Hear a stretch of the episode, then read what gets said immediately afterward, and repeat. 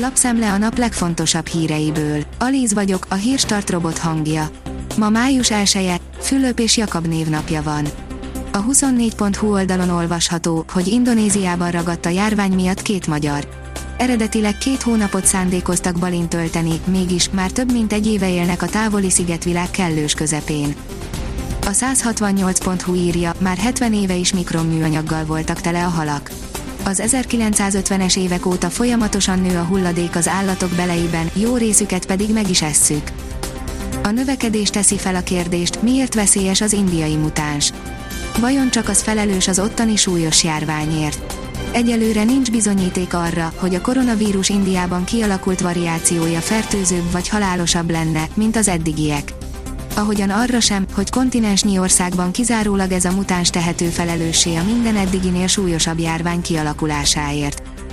A napi.hu írja, nem fizet osztalékot az Opus nem fizet osztalékot az Opus Global NRT, a több mint 6,966 ezred milliárd forintos adózott eredmény a közgyűlési hatáskörben eljáró igazgatóság döntése alapján eredménytartalékba kerül olvasható a Budapesti Értéktősde honlapján pénteken közzétett beszámolóban. A Hír TV írja, egy korszakért véget a Magyar Posta történetében. A Posta Múzeum műszaki muzeológusa meg is mutatta, hogy hogyan és milyen módon működtek a távírógépek az Autopro írja, autógyártót vásárolna a Huawei. A technológiai óriás egy kínai elektromos autógyártó felvásárlásával kerülne közelebb ahhoz, hogy saját márka neve alatt forgalmazzon autókat. Több országban bajban van a Sputnik V, írja a hírklik.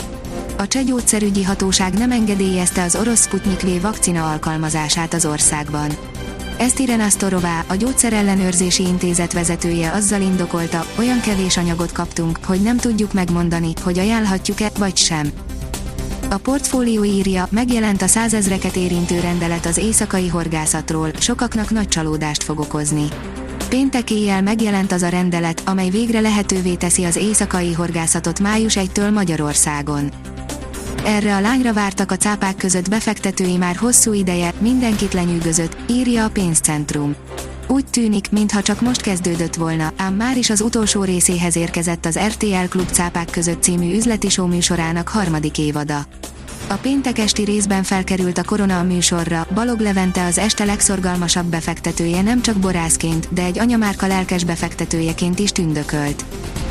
Szombat reggeltől újra lehet foglalni időpontot Sinopharm és AstraZeneca oltásra, írja a magyar hírlap. A kórházi oltópontokon minden vakcinából annyit tudnak felkínálni, amennyi épp rendelkezésre áll. Az m4sport.hu írja, 6 gólos mérkőzésen biztosította be negyedik helyét a Paks. A Puskás Akadémia sorozatban harmadik vereségét szenvedte el a bajnokságban. A kiderül írja, érkezik az aranyat érő májusi eső estétől nyugat felől egyre több felé számíthatunk záporok, zivatarok kialakulására, amelyekből marad még bőven vasárnapra is. A Hírstart friss lapszemléjét hallotta. Ha még több hírt szeretne hallani, kérjük, látogassa meg a podcast.hírstart.hu oldalunkat, vagy keressen minket a Spotify csatornánkon. Az elhangzott hírek teljes terjedelemben elérhetőek weboldalunkon is. Ha weboldalunkon hallgat minket, az egyel korábbi adás lejátszása automatikusan elindul. Beállíthatja, hogy az összes korábbi adás, vagy csak az aktuális tematika hírei következzenek. Köszönjük, hogy minket hallgatott!